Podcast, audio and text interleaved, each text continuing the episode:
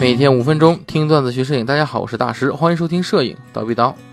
哎，从今天开始呢，我会做一个系列的相机推荐的节目啊，主要呢就是帮助大家了解在不同的价位预算下，哎，如果你想买新相机有什么选择啊，并且呢给大家建议，这里呢有两个前提啊，大家要了解一下。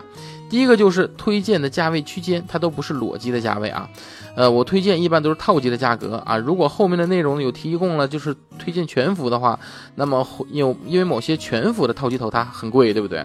那么可能会搭配改为，例如说什么五零一点八，总之是主机加最便宜的啊这种镜头的一个搭配的价格啊。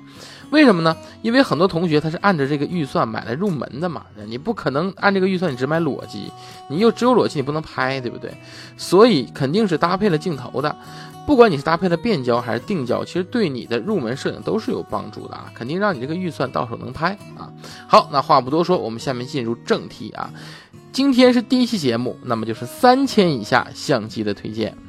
首先，尼康家，尼康家我第一个推荐的是 D 五三零零啊，那套机镜头就是幺八杠五五 VR 啊。这个相机呢有点老了，是一三年发布的啊。不过目前你是能买到相能买到新机的啊。网上尼康的官方自营旗舰店是两千八百五十九元啊，这个套机啊。那么这个相机，如果你觉得它为什么我说它老呢？因为它是一个一三年的相机，对吧？但是为什么我推荐它呢？因为它是一个五千系列的相机。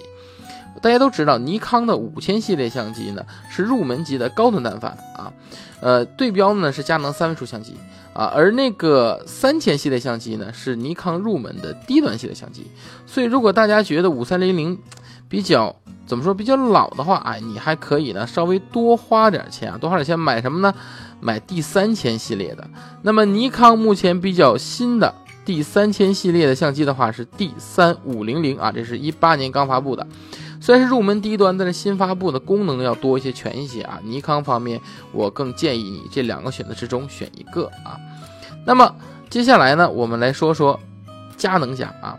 佳能家的话有两个选择啊，一个是幺五零零 D 啊，一个是三千 D 啊。我先说单反芯片的选择啊，这是在单反上面的选择。那么幺五零零 D 和三千 D 其实是一个兄弟的机型，它们两个在参数上差的都不多。差的最多的是什么呢？幺五零零 D 的卡口是金属的，三千 D 的卡口呢是塑料的。我说实在话，我不知道为什么在现在这个时候，佳能还要推出一个塑料卡口的相机啊！我就差几百块钱，我一定不会买三千 D 的啊。呃，给大家说一下价格，幺五零零 D 呢，加上这个幺八杠五五的套机是两千九百九十九元啊。那么三千 D 呢，大概是两千六百九十九元啊，就差三百元啊。然后这边呢，参数方面呢稍微老了一点啊，幺五零零 D 呢毕竟是入门级低端相机，所以呢它的参数方面呢更像上一代的就是五 D 二这种感觉啊，很古老啊。所以呢这个时候我建议大家如果不选单反的话，可以选择佳能的微单啊，佳能微单 EOS M 一百，哎，带这个幺五四五的套头呢大概是两千五百九十九元，哎。这个相机参数高啊，两千四百万像素级的啊，对焦点也多，连拍张数呢也还满足大多数需求，视频支持幺零八零六十帧啊，所以如果你要是对微单啊没有什么介意的话，佳能家我很建议你选择 M 一百啊，在三千以下的预算。那么索尼家呢就很有趣了，因为索尼都是微单，所以就只能推荐微单。那索尼的微单在这个价位呢，你就只有一个选择，就是 A 五幺零零 L，对，因为它套机就是 L。那么带的套机镜头呢是幺六杠五零啊，这个套机镜头这一套的话，在网上官方价格是两千九百四十九元。那么这台相机的参数呢是两千四百万的一像素机啊，对焦点很惊人啊，有两百零四个对焦点。所以大家如果要是说对对焦点多的这种微单有选择的话，其实索尼还是更好用一些啊。当然了，富士家也不错，对不对？那么富士家的话，基本上就。一个选择啊，你这个三千以下价位只有一个选择，是 X 杠 A 二零啊，带幺六五零的套机，这个套机价格是两千零九十九元啊，这都是官方价格。不过我建议你稍多一点预算啊，选择 X 杠 A 五，同样是带幺六五零的镜头，套机价格是三千零九十九，哎，超了九十九元。就是说，我不应该把它放到今天节目里，因为它不是三千以内的预算嘛。但是它只超九十九元，我还是放到里面了，因为这台相机就很棒了，对吧？同样是两千四百万、两千四百万的像素级，对吧？九十一个对焦点，连拍张数能达到六张，而且支持四 K 视频啊，非常优秀了。好，那么这几家都推荐完了，那么大家也能了解一件事儿，就是我推荐这个价格是目前所知道的，它明后天会不会降价，或者过两个月会不会降价，那我不清楚，我是给大家推荐现在的啊。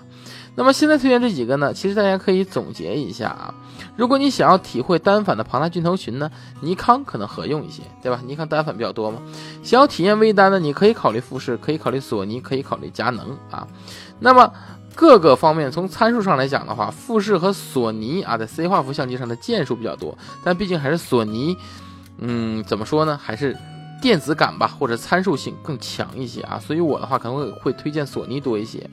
但是呢，如果你要是对单反的镜头有很多的需求，转接方面你有需求的话，那你最好选择佳能的，因为佳能会带这个原生的转接环，它选转接佳能的 EF 卡口的所有镜头，我做过亲自测试，转接性能比较好，无论是暗光下对焦啊，还是这种。啊，这种低反差对焦都还是 OK 的。相比于索尼用转接环转接佳能镜头的话，这个适配性来说的话，佳能自己的微单就好的不知多少倍了啊。所以建议，如果要是选微单还想要转接更大镜头群的话，那么选择佳能的 M 系列微单，哎，没错的。好，那么三千的相机推荐就到这里了。那么本期节目就到这里，咱们下期见。